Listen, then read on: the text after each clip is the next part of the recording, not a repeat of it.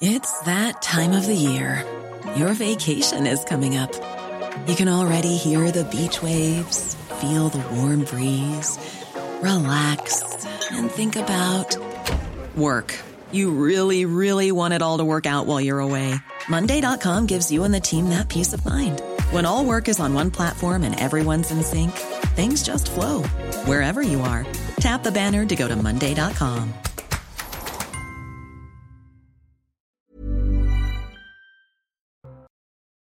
Il est quasiment 19h sur CNews. Merci d'être avec nous pour euh, Ça se dispute avec euh, Geoffroy Lejeune ce samedi. Bonsoir Geoffroy, directeur de la euh, rédaction de Valeurs Actuelles.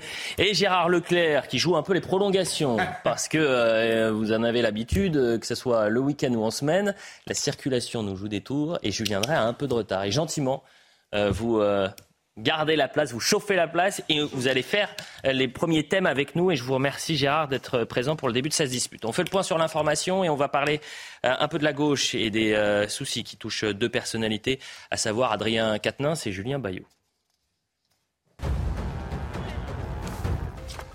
Turc menace de nouveau de bloquer l'adhésion de la Suède et de la Finlande à l'OTAN. Recep Tayyip Erdogan accuse les deux pays de protéger des combattants kurdes du Parti des travailleurs du Kurdistan et des unités de protection du peuple, deux organisations considérées comme terroristes par Ankara. À ce jour, 28 États membres de l'OTAN ont ratifié l'adhésion de la Suède et de la Finlande. Seules la Hongrie et la Turquie, donc, doivent encore donner leur accord final au Parlement. Le gazoduc Nord Stream 2 qui relie la Russie à l'Allemagne a cessé de fuir sous la mer Baltique. Quatre fuites ont touché cette semaine les gazoducs Nord Stream en plein conflit entre l'Ukraine et la Russie. Un incident généralement considéré comme un acte de sabotage et dans ce contexte, trois pays européens vont aider la Norvège à sécuriser son secteur pétrogazier. Il s'agit de la France, de l'Allemagne et du Royaume-Uni. Le gouvernement annonce des moyens et des effectifs supplémentaires pour lutter contre la flambée de violence et le trafic de drogue en Guyane. 30 homicides depuis le début de l'année, un taux de meurtre près de 10 fois supérieur à celui de la métropole et le trafic de cocaïne qui explose. Près de 200 policiers et gendarmes supplémentaires vont être déployés et les effectifs des douanes vont être doublés. Enfin, en Formule 1, sous la pluie de Singapour, Charles Leclerc domine la dernière séance d'essai libre. Le pilote de l'écurie Ferrari partira demain en pole position devant Sergio Perez. Son coéquipier chez Red Bull et leader du classement Max Verstappen partira lui en huitième position, juste derrière Pierre Gasly, septième des qualifications et premier français. Voilà pour le point sur l'information, Gérard Leclerc et Geoffroy Lejeune pour le début de sa dispute. Euh, on devait commencer par euh, cet élu socialiste adjoint au, maire des, Mureaux qui a décidé de, quitter, de démissionner, quitter la ville et de démissionner de son poste parce qu'il est victime de, menaces et, d'injures. Mais ça vient de tomber. Adrien Quatennens, qui a donc euh, euh, été auditionné, on l'a appris ce samedi, Adrien Quatennens, entendu euh, lundi au commissariat de, Lille dans le cadre de l'enquête pour violence conjugale le visant.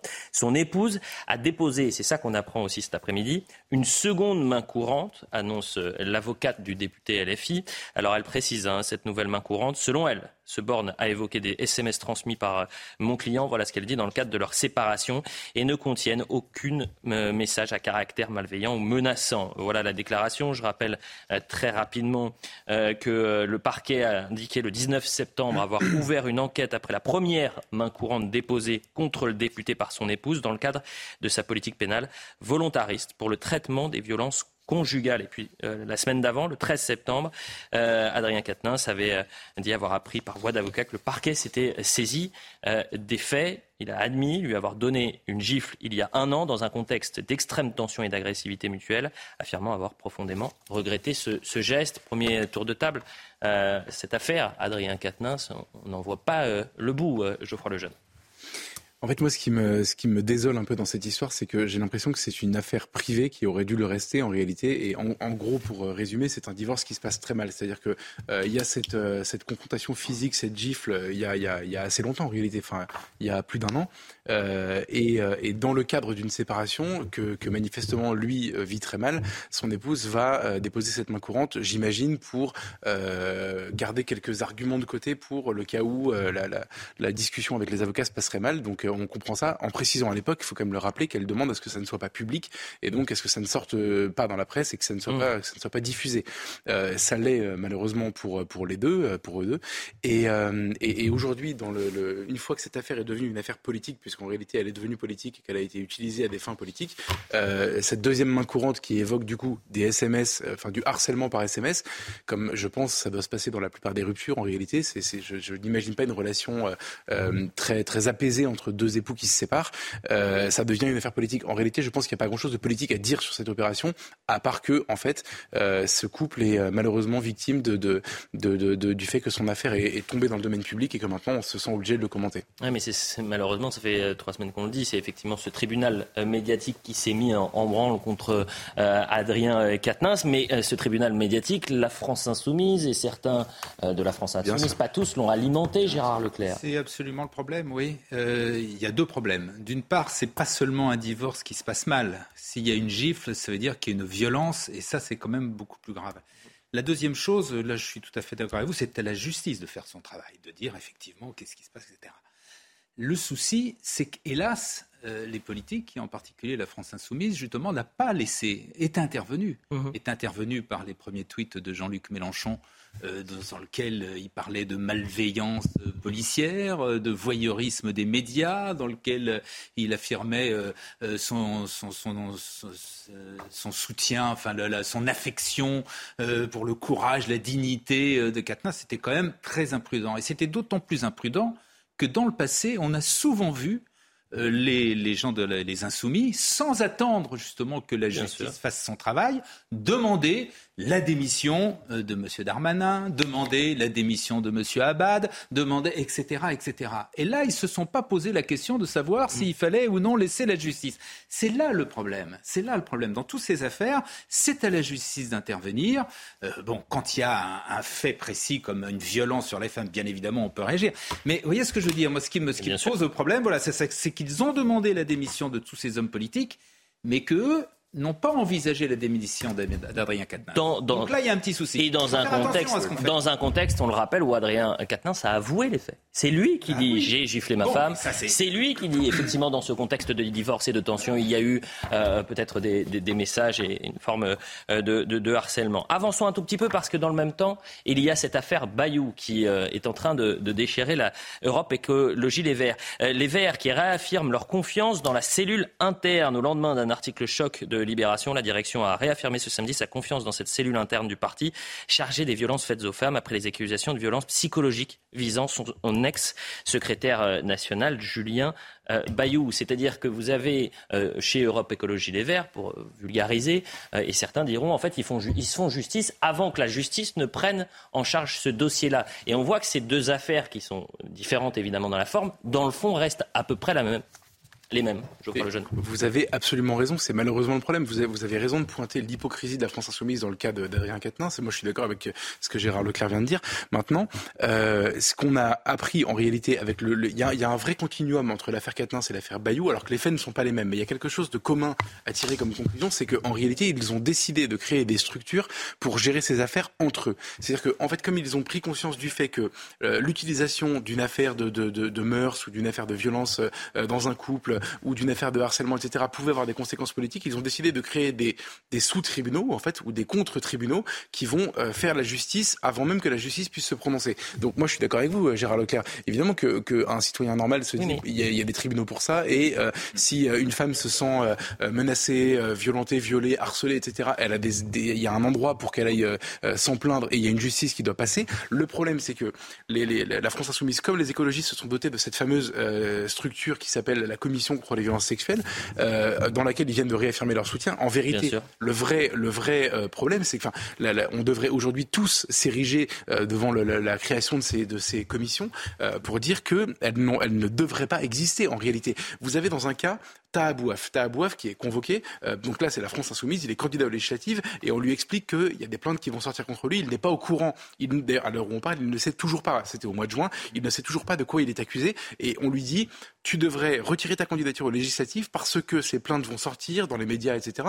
Et ça pourra porter euh, préjudice à ta candidature. Donc lui, qui n'a pas envie de se prendre une volée de bois vert euh, et euh, un harcèlement médiatique euh, ou sur les réseaux sociaux, etc., ce que je peux comprendre, décide de ne pas être candidat, mais il ne sait toujours pas de quoi il est accusé. Et chez les écologistes, c'est exactement la même chose. Julien Bayou, son avocate d'ailleurs, a fait une intervention très remarquée cette semaine, mais elle avait raison en tout point.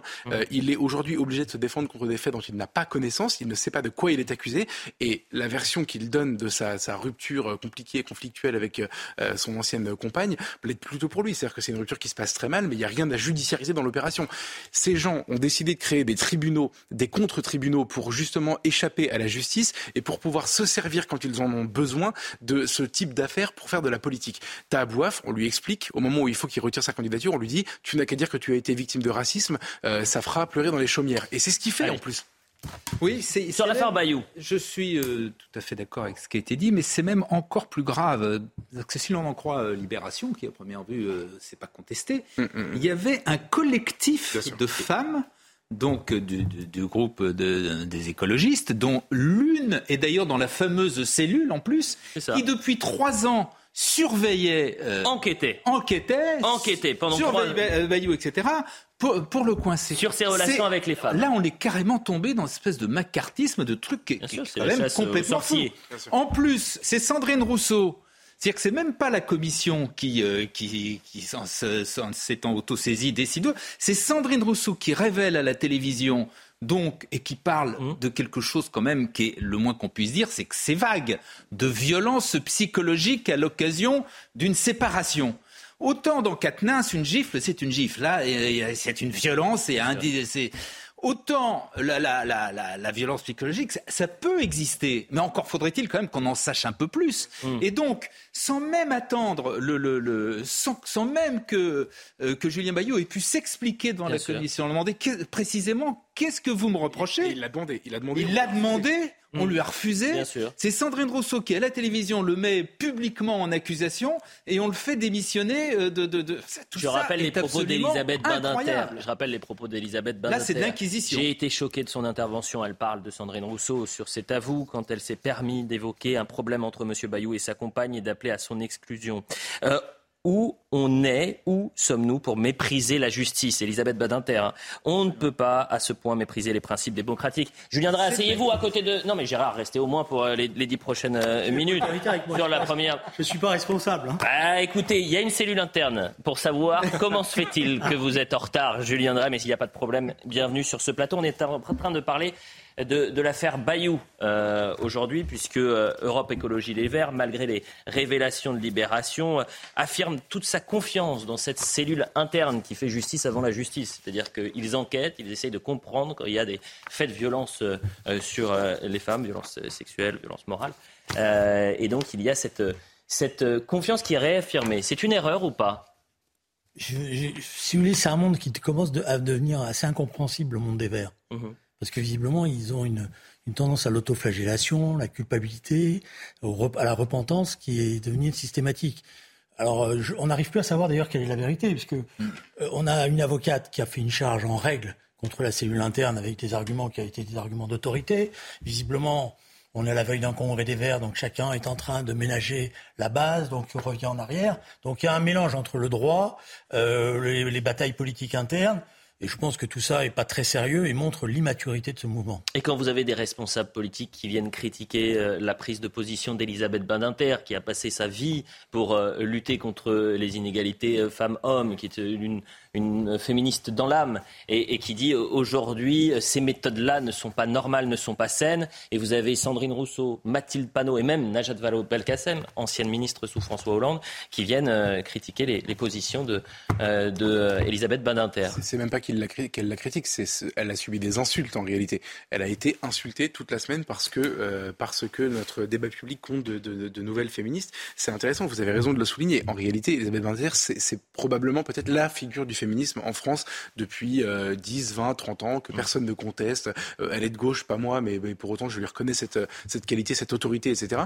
Et cette semaine, et en réalité, c'est arrivé depuis quelques années, puisque déjà ses positions sur notamment la PMA ou la GPA euh, lui avaient valu des, petites ruptures avec le mouvement féministe. Mais euh, cette semaine, on a vu la haine que ces gens, que ces femmes euh, lui portaient.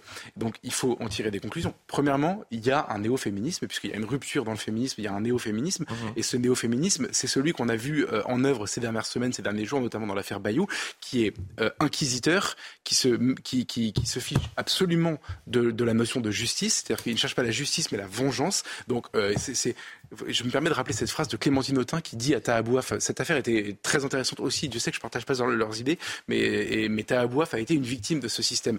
Elle lui dit, euh, au moment où lui se, s'interroge, lui demande, mais pourquoi est-ce que je devrais démissionner alors que je n'ai rien fait, je ne sais pas de quoi je suis accusé, etc. Elle lui dit, ça fait mille ans que les femmes euh, subissent. Donc euh, tu payes pour ça, c'est injuste, mais c'est comme ça.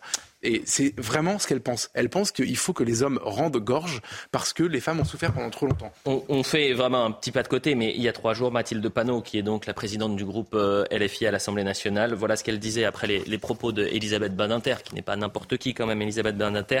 Dire autant de bêtises en un temps aussi réduit relève du talent quel regard vous portez sur ces déclarations et ces attaques?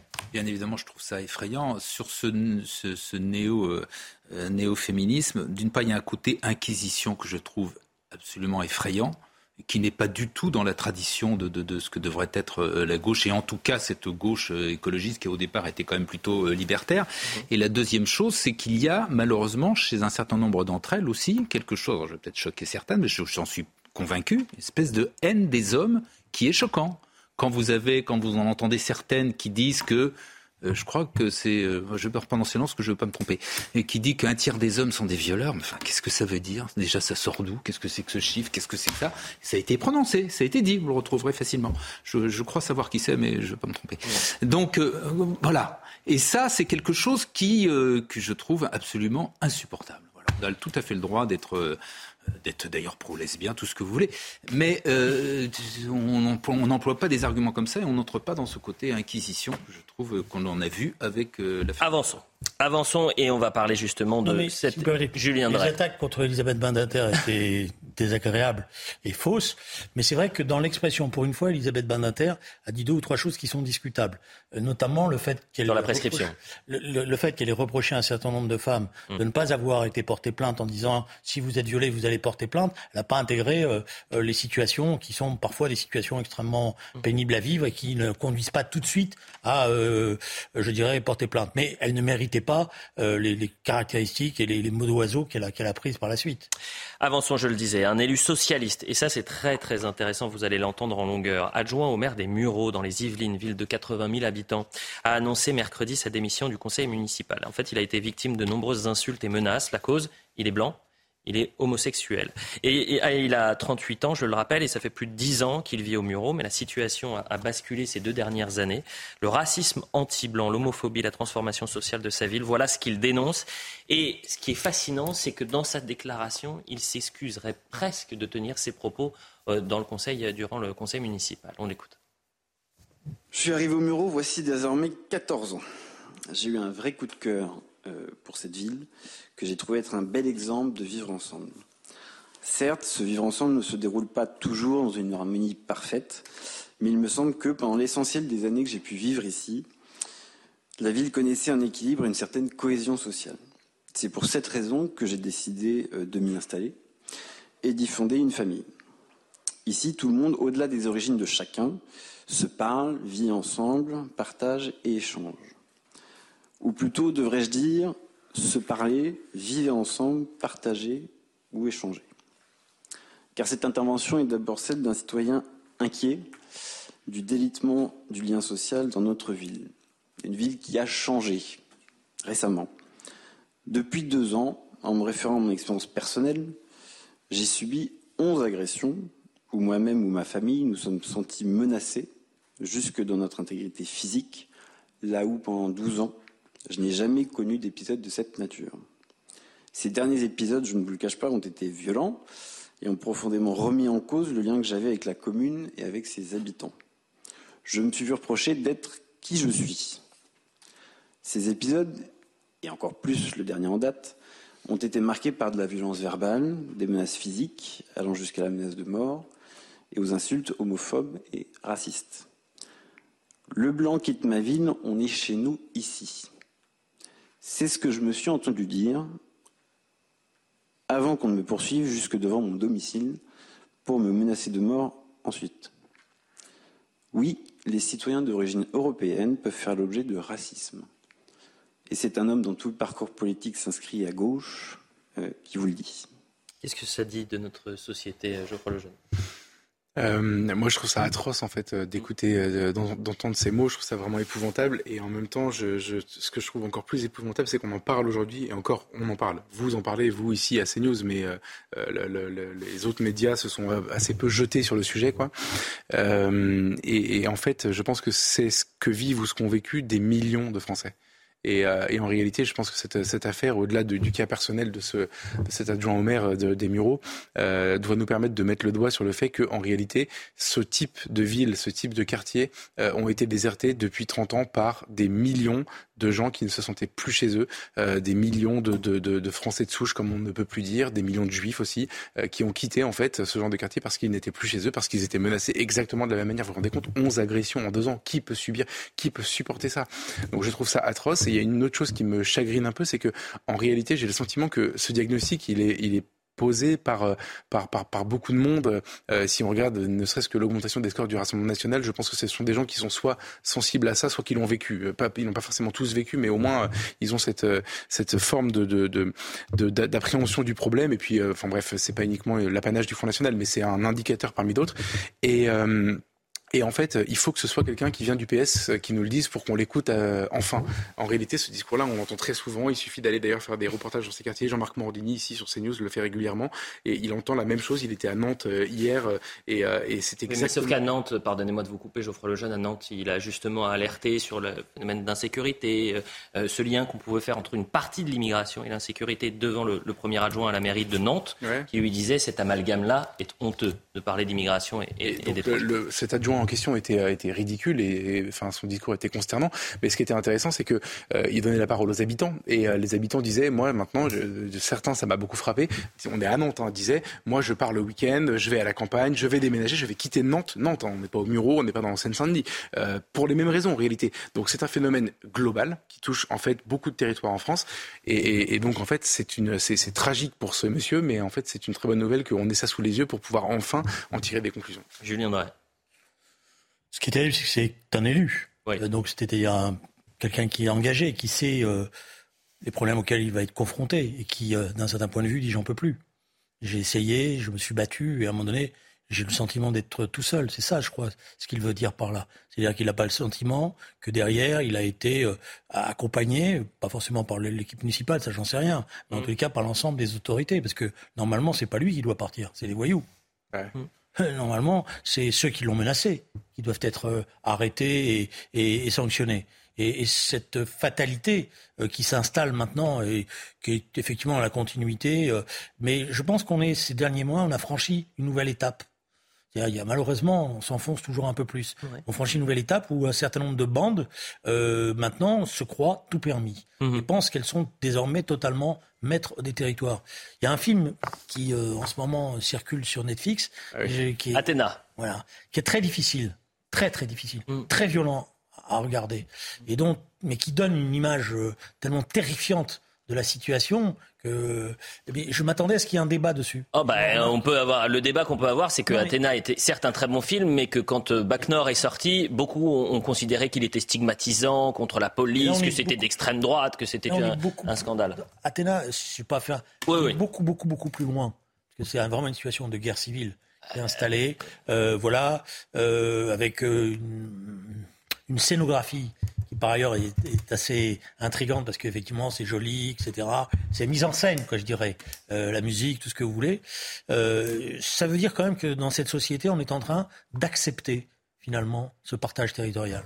Gérard Leclerc, un dernier mot avant la, la publicité là-dessus. Et encore une fois, ce qui est aussi, et c'est triste de le dire, ce qui est intéressant, c'est que c'est un élu du socialiste qui tient euh, ces propos-là, parce que je vous mets vraiment, je mets ma main à couper que si on avait enlevé PS, on aurait mis ah, Reconquête, euh, RN ou même Républicain, on aurait eu un débat autour de ce plateau en disant mais attendez, c'est stigmatisant, c'est presque raciste ce que est en train de dire cet élu qui a quitté son territoire et c'est excessif. C'est bien évidemment consternant d'une part parce que c'est une, une parmi beaucoup d'autres d'agressions d'élus, ce qui est totalement insupportable les élus sont les représentants du peuple, sont des élus, comme le nom, l'indique, et donc on doit bien évidemment pas, euh, on doit les respecter. La deuxième chose, c'est qu'il met le point sur une réalité que malheureusement, c'est vrai, la gauche, à mon avis, ne, regarde pas suffisamment de face, qui est celle de la constitution de ghetto euh, qui se sont, qui existent et euh, la et la transformation de la société. C'est plus la transformation. Non, là pour le coup, c'est pas toute la société. Vous avez un élu blanc homosexuel à qui on dit toi le blanc quitte ma ville, on est chez nous. Mais parce que donc pardonnez-moi, c'est pas que des ghettos. Non, non.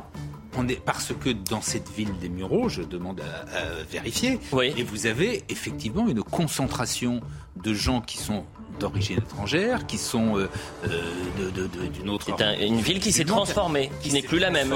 Oui, mais qui n'a plus les mêmes codes, qui n'a plus les mêmes personnes. Parce que à cause de ça, parce que vous n'avez plus de mixité, fameuse de mixité, effectivement.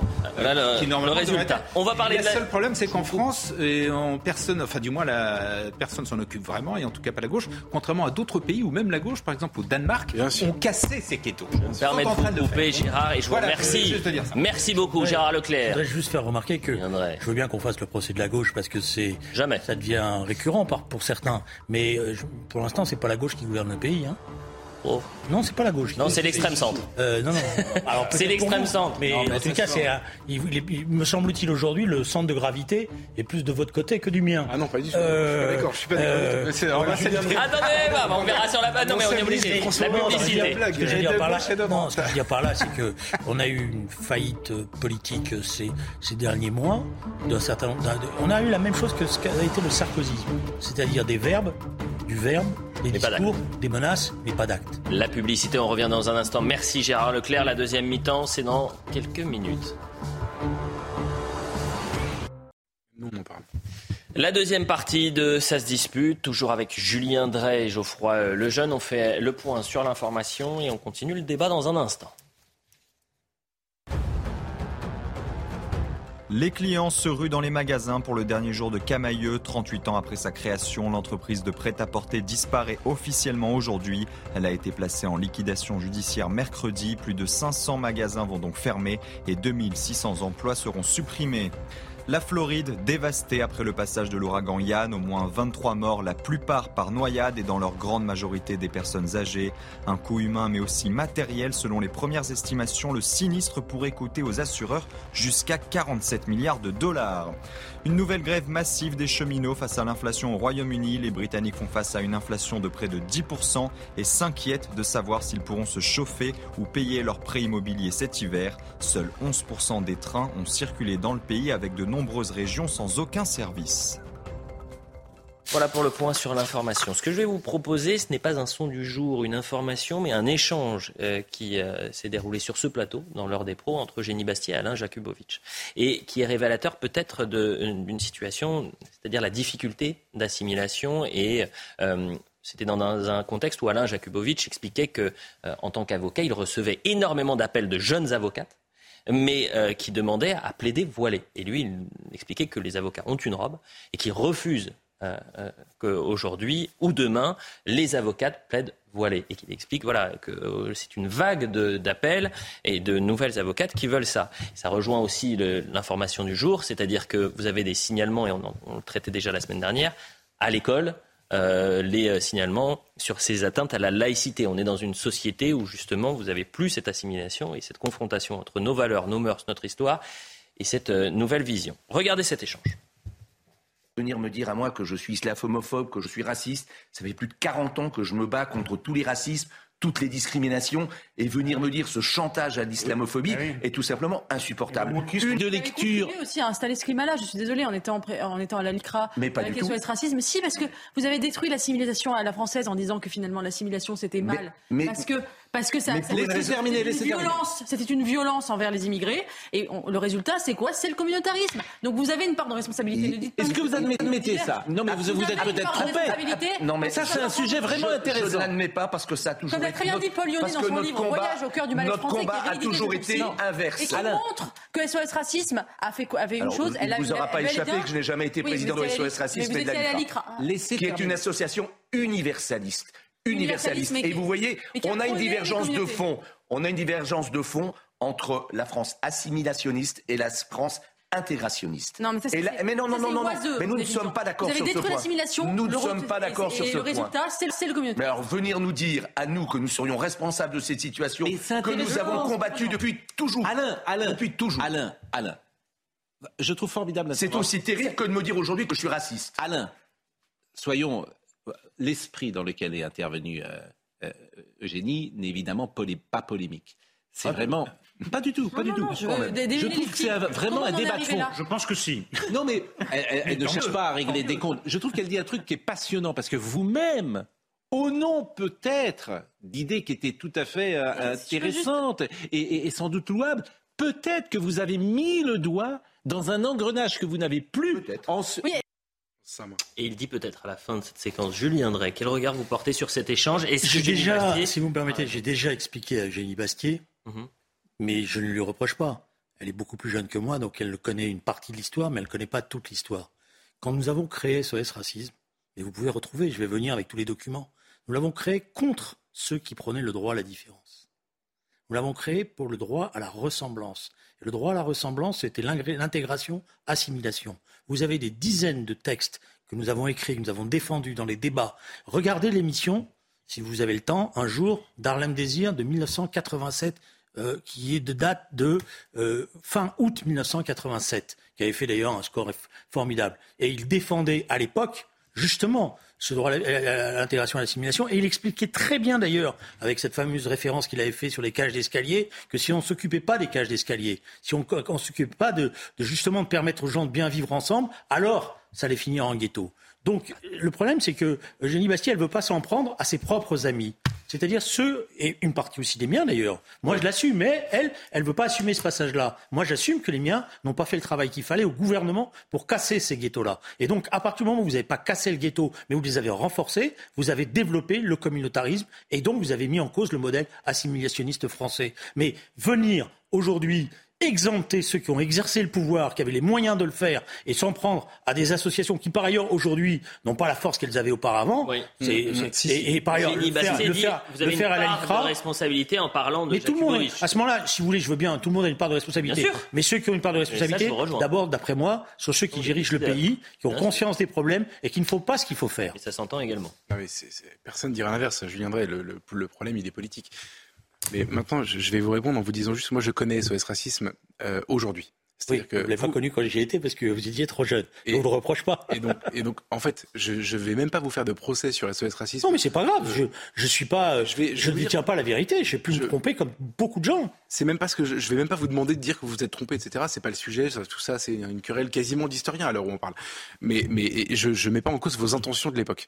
Je vais juste vous dire ce qui est devenu SOS Racisme parce que je le connais. Je l'ai vécu. Euh, J'allais dire dans ma chair euh, encore la semaine dernière. C'est-à-dire que j'étais au tribunal moi euh, pour défendre mon le mon journal Valeurs Actuelles, euh, dans un procès qui nous est intenté par euh, Madame Obono pour une, une, euh, une fiction qu'elle a qualifiée de raciste. Et donc on était en appel au tribunal de Paris contre elle. Et qu'est-ce qui se passe? Donc, Moi je ne reproche pas à Madame Obono de nous avoir attaqué. C'est son droit, on l'a attaqué, elle nous, elle, nous, elle nous attaque, on se défend, etc il y a, et ça vous le savez très bien, des parties civiles au procès qui se constituent elles-mêmes parties civiles, dont SOS euh, Racisme, mais d'autres associations aussi euh, qui sont complètement inconnues. Et qu'est-ce qui se passe? En fait, le fond de commerce de ces associations aujourd'hui, c'est ça. C'est vous avez des procès où on accuse des gens de racisme, elles se constituent parties civiles, elles viennent, elles demandent des dommages et intérêts, et elles vivent des condamnations de gens comme peut-être moi si je suis condamné, je ne sais pas encore, la réponse ce sera en novembre. Euh, elles vivent des, des, amendes qui sont infligées à des gens, et pas du tout d'ailleurs ni de leurs adhésions ni de leurs dons, etc., parce qu'elles ne représentent personne, mais elles, ont installé et elles entretiennent un climat de terreur judiciaire en réalité. Euh, et maintenant, je vais vous raconter juste comment ça se passe à l'audience. À l'audience, vous avez Madame Obono, qui est donc euh, la plaignante, qui vient expliquer ce pourquoi elle a été choquée, etc., etc. Moi, qui explique pourquoi je pense que c'est pas choquant, pourquoi on a eu le droit de le faire, raison de le faire et compagnie. Et vous avez par-dessus ça des gens qui n'ont rien à voir avec l'affaire donc SOS Racisme, qui viennent, et je pèse mes mots, les, les, avocats d'SOS Racisme sont des racailles, des racailles de tribunal. Ils viennent, ils insultent ils insultent littéralement les prévenus, en l'occurrence moi. Ils nous traitent de nazis, ils nous traitent du Ku Klux Klan. Mais euh, Julien, je l'ai vécu la semaine dernière, je l'ai vécu en juin dernier. Euh, enfin, il y a, un an et demi, il y a un peu plus d'un an.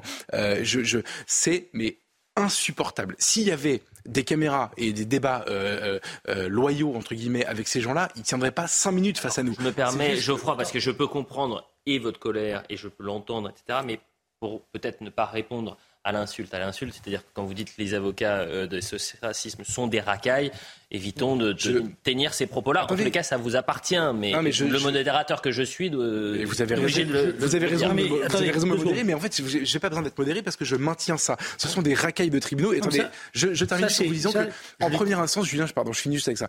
On, a l'avocat de SOS Racisme qui est venu nous expliquer, qui a regardé la salle dans laquelle il y avait une partie de la rédaction de Valeurs Actuelles et des soutiens de Madame Obono, qui a déploré, qui a dit, quand même, vous vous rendez compte, Valeurs Actuelles, vous n'êtes que des blancs, euh, c'est terrible, il y a que des blancs dans la salle.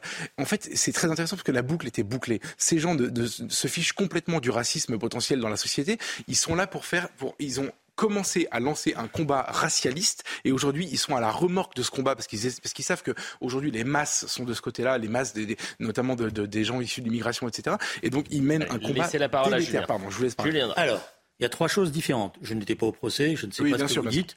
Euh, je suppose que SOS Racisme réagira, les connaissant, à ce que vous avez dit et que ça, ça va avoir des suites. Mais bon, ça, c'est, ça fait partie du conflit que vous avez avec euh, l'association. Je maintiens par ailleurs que j'étais très choqué par la une que vous avez fait sur Madame. C'est pas une une, mais oui. Bon, euh, J'écarte un peu, mais bon. bon, mais je, je, voilà. Mais après, c'est autre chose. Mais le débat, il n'est pas là. Parce que c'est pas ça le débat. Le débat, c'est que, et je dis Bastier dit, tout ça, c'est la faute aux associations, à SOS Racisme, etc. Là, vous me parlez d'une situation actuelle. Moi, je vous parle de comment les choses ont évolué. Elle n'a pas dit ça. Si, elle dit. Elle a dit vous avez une part de responsabilité. Non, non, non, non. Regardez bien les mots. Elle dit tout ça. Elle l'a écrit d'ailleurs. Elle l'assume. Mm. Elle dit tout ça, c'est la faute aux associations qui ont créé le climat, etc., etc.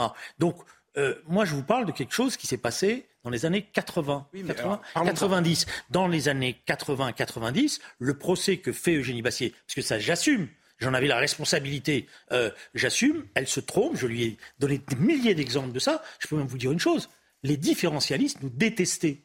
Voilà, il y avait toute une série d'associations qui étaient des associations qui prenaient le droit à la différence, nous détestaient. Elles nous ont même, elles nous ont même, je vais vous rappeler euh, les choses, elles nous ont même accusés d'avoir confisqué la lutte des cités au profit des lobbies et notamment du lobby sioniste, etc. Donc moi, je veux bien qu'on fasse le procès de SOS Racisme. Le problème, c'est que le problème est le suivant, je l'ai vécu moi-même, c'est que à partir de 88, quand la gauche gagne, elle n'est pas au rendez-vous de ce qui était l'engagement qui avait été pris, y compris par le président François Mitterrand, de casser les ghettos. Alors moi, Et c'est là que ça commence à dégénérer. Et la deuxième erreur, elle est faite pour la gauche, vous voyez, moi j'assume, elle est faite en 97, quand la gauche a l'illusion que parce que le plein emploi va revenir, eh bien, les choses vont se calmer dans les cités et ça ne se passe pas comme ça et ça, ça, ça dégénère. Donc la gauche, elle a des responsabilités, mais dire tout ça, c'est la faute aux associations, c'est elles qui ont créé le, le climat, c'est pas vrai, c'est pas comme ça que c'est passé. Et c'est une facilité. Alors, un dernier mot avec vous et après je veux qu'on avance parce qu'on doit parler et de l'Union des droites et de l'Iran. On pourrait parler de ça pendant des heures, mais je sais. Je comprends. En fait, je comprends. On peut faire une spéciale là-dessus. Oui. Mais franchement, j'ai trouvé que cet écharge et je l'ai dit dès le début, c'est-à-dire on fait un pas de côté. Euh, volontairement. Mais cet échange entre Jenny Bastier et Alain Je vais aller fouiller dans mes archives. Était, fascinant, forcément. Et je voulais vraiment avoir votre avis, euh, Julien, sans que ce soit évidemment un procès d'intention. Alors, je vais parler, mais je pense que Julien voudra répondre. Mais ah. ah, mince. bon, bah alors on fera pas l'air, hein, attention. Hein. Je, bien, Julien, me je comprends, pas. Je comprends, pardon, je suis désolé, ça me passionne. je comprends vos intentions de l'époque. Je, je, crois à votre bonne foi quand vous les expliquez aujourd'hui. Mais vous pouvez pas nier que les conséquences sont celles qu'on vit aujourd'hui. Mais c'est pas, pas la faute de SOS Racisme. Les conséquences, je suis d'accord à vous. J'ai été, écoutez, j'ai été un des premiers à, dire en 1993, vous voyez, c'était tôt, dans un mmh. rapport parlementaire, il y a une dérive dans les banlieues, une dérive, j'ai employé l'expression de dérive mafieuse des banlieues. Mais attendez, vous dire, en 93. Donc, ça, et, d'ailleurs, on me l'avait reproché, on m'a dit, comment toi, le fondateur de SOS Racing, tu peux parler de ces choses-là Je connais pas la faute de SOS. Je connais votre lucidité là-dessus. Moi, je vous dis juste, en fait, SOS, c'est peut-être, peut-être que c'était pas la vocation à, l'origine, mais vous êtes aujourd'hui, enfin, vous, pas vous, mais SOS Racisme est aujourd'hui main dans la main avec les fameux différentialistes que vous, dont vous dites qu'ils vous ont combattu au début. Mais... Ça, c'est la première chose. La deuxième chose, c'est juste, pardon, mais il faut rappeler aussi un peu le contexte de l'époque, dans les années 80, etc., avec Mitterrand au pouvoir. En fait, Mitterrand a inventé deux choses qui ont aujourd'hui des conséquences qui sont gravissimes, c'est premièrement le Front National, deuxièmement le SOS Racisme. C'est-à-dire que non, il n'a pas inventé SOS Racisme. Ça, je peux vous dire. Bah, ça, c'est des choses qu'on a écrites. Il n'a pas, il l'a pas inventé. D'ailleurs, je ne lui autorise pas à pouvoir le dire puisque je revendique cette invention. Voilà ce que non mais on devait faire hein, vraiment trois minutes, mais comme ça vous intéressait tous les deux, on, en a fait un peu plus long. Je veux qu'on termine sur l'union des droits. Malheureusement, et promis demain on fera l'Iran, puisque en plus vous êtes là tous les deux. Donc on parlera de l'Iran demain. je le dis dans exactement dix minutes, il y aura face à Bocoté, Mathieu Bocoté, et Marion Maréchal sera l'invité de Mathieu Bocoté dans quelques instants. Donc restez avec nous. Mais avant cela, on va justement parler de l'union des droites, puisque Nicolas Dupont-Aignan. Comment Vous pouvez faire la nuit blanche aussi. Bah, la nuit blanche, oui, mais alors euh, ce sera un peu plus tard. Un peu plus tard. Nicolas Dupont-Aignan, président de Debout la France, a, fait sa rentrée politique. Je rappelle quand même que Nicolas Dupont-Aignan a fait un peu plus de 2% à l'élection présidentielle. Ça représente 700 000 personnes qui ont voté euh, à cette élection pour Nicolas Dupont-Aignan. Et pour lui, c'est l'alliance de la dernière chance. Et cette alliance de la dernière chance, c'est à droite. Il considère que sur les questions régaliennes, il n'y a pas une feuille de papier qui sépare Reconquête de LR et du Rassemblement national. On l'écoute. Il ne s'agit pas de revenir sur les responsabilités partagées des uns ou des autres, sur les mots qui ont blessé, mais de dépasser tout cela pour demander droit dans les yeux, droit dans les yeux, l'union des républicains, des souverainistes, des patriotes, l'alliance de la dernière chance pour la France.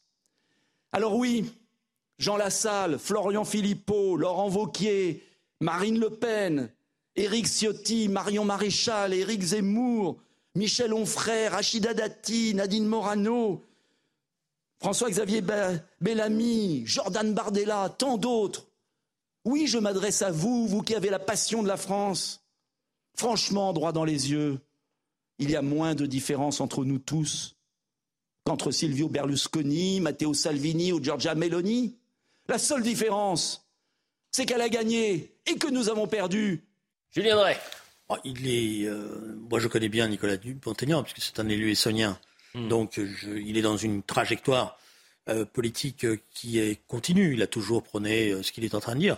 mais ce qu'on voit, ce qu'on est en train d'assister là depuis quelques semaines, c'est une xième tentative du mouvement d'Éric Zemmour pour essayer de se remettre en selle en disant, en adressant les multiples suppliques possibles, imaginables à Marine Le Pen. Mais Marine Le Pen va leur faire la démonstration que sans eux, elle a avancé mm. et qu'au contraire, d'un certain point de vue, c'est grâce au fait qu'elle a su s'émanciper d'eux qu'elle a pu prendre la place qu'elle a prise. Après, deuxièmement, si vous me permettez, euh, je pense que les Français, comme d'habitude, regardent leur nombril. Parce que l'Italie, c'est beaucoup plus compliqué ce qui s'est passé, y compris, vous allez voir, la répartition des sièges. Nous n'avons pas un triomphe de l'extrême droite en Italie. La vérité, c'est que le grand perdant en Italie, le premier grand perdant, c'est M. Salvini, qui est passé à moins de 8%. Mmh. Voilà, c'est lui. Et Mme Meloni, habilement, lui a siphonné ses voix. Voilà. Il y a un deuxième perdant, c'est le Parti démocrate qui a perdu 8%, qui était à 19 alors qu'il était à 28%. Donc voilà. Donc la situation en Italie, elle est très différente. Et regardez, comme les observateurs n'ont pas regardé, la campagne de Mme Mélanie, elle était très famille, c'est vrai, elle était très, mais elle chrétienne. elle était très chrétienne, etc. et tout, mais elle n'était pas du tout, du tout euh, ce que vous croyez, c'est-à-dire c'était pas l'extrême droite, hein. Et elle a fait tout, et, elle a fait, et elle a fait. La bien-pensance va vous attaquer, Julien. Non, non, mais peut-être la bien-pensance. mais finir dans, des émissions. j'ai dit, j'ai dit, j'ai dit dimanche dernier, quand j'ai vu tout le monde se précipiter, en disant c'est la victoire des chemises c'est le fascisme, etc. J'ai dit vous vous trompez, vous n'avez rien compris du tout à ce qui va se passer. D'ailleurs, ils ne sont, on n'est pas, vous savez, les Italiens, ils sont pas sortis, ils sont pas sortis d'affaires. Il va falloir faire une coalition, et il n'est même pas sûr que la coalition va marcher. Par contre, vous êtes très fort parce que vous passez à côté du sujet. Moi, ce que je veux savoir, c'est si ce que dit euh, Nicolas Dupont-Aignan est juste, c'est-à-dire qu'à droite, en France, on est plus proche sur les questions régaliennes qu'en euh, Italie. Mais non, parce que Marine Le Pen, elle a fait intelligemment une campagne sur les questions sociales, et c'est ça. Mais Marine Le Pen avec euh, les Républicains et avec le Rassemblement, avec Reconquête, peut-être que Marine Le Pen serait présidente. Si ma tante, la réponse, 20 secondes, hein. si ma tante. Ah, j'ai 20 secondes, ok. il y avait aussi l'immigration dans le programme de Mélanie, quand même. Faut pas oublier. Oui, c'est vrai, c'est vrai. Même énormément. Mais qui ne s'oppose pas de la même manière en Italie qu'en France. Je sais. Euh, je pense qu'il a raison, que Dupont-Aignan a raison. Euh, c'est-à-dire que euh, sur le diagnostic, ils sont tous d'accord. Sur les sujets essentiels qui sont les marqueurs de la droite, ils sont tous d'accord. Maintenant, on sait qu'ils ne s'allient pas, qu'ils ne réussissent pas à s'allier parce qu'il y a des problèmes d'ego, parce qu'il y a des différences, etc., etc. Mais par contre, Julien Drey, vous aimeriez que Marine Le Pen soit devenue la candidate du social, mais la réalité, c'est que les électeurs de Marine Le Pen continuent à voter pour le Rassemblement national aussi pour les questions d'immigration. Alors à ce moment-là, pourquoi ils n'ont pas voté pour Reconquête Qui a fait toute sa campagne Parce qu'il y avait le RN. Parce qu'il y avait le RN. D'accord, mais, non, mais ce que je veux dire, c'est que pourquoi ce que je vous dis, c'est non. Il y a une contradiction. Excusez-moi. Bon, bah, on, on poursuivra ça peut-être demain. Oui. Mais il y a une contradiction puisque justement, Éric Zemmour avait misé tout là-dessus. Oui, et il n'a pas réussi. Je sais bien, mais parce que en fait, quand vous regardez, mais, même Pécresse disait la même chose que Zemmour sur l'immigration. C'est pour ça Mais, c'est pour ça que j'ai dit sur les questions régaliennes, pas des questions sociales. je vous donne raison, et je donne raison à Dupont-Aignan. Pécresse, Zemmour, euh, Dupont-Aignan et Marine Le Pen disaient la même chose. parce que la vérité, c'est fini. 1 plus 1 plus 1 ne fera pas 4. Ça c'est vrai, c'est autre chose. Et 0 plus 0 égale La tête à Toto. Vous l'aviez dit l'année dernière. Vous avez souvenir de ça. Allez, vous restez avec nous. Dans un instant, c'est Mathieu Boccoté qui reçoit donc Marion Maréchal avec Julien de Carenfleck également. Et nous, on se retrouve à 21h pour Soir Info Week-end.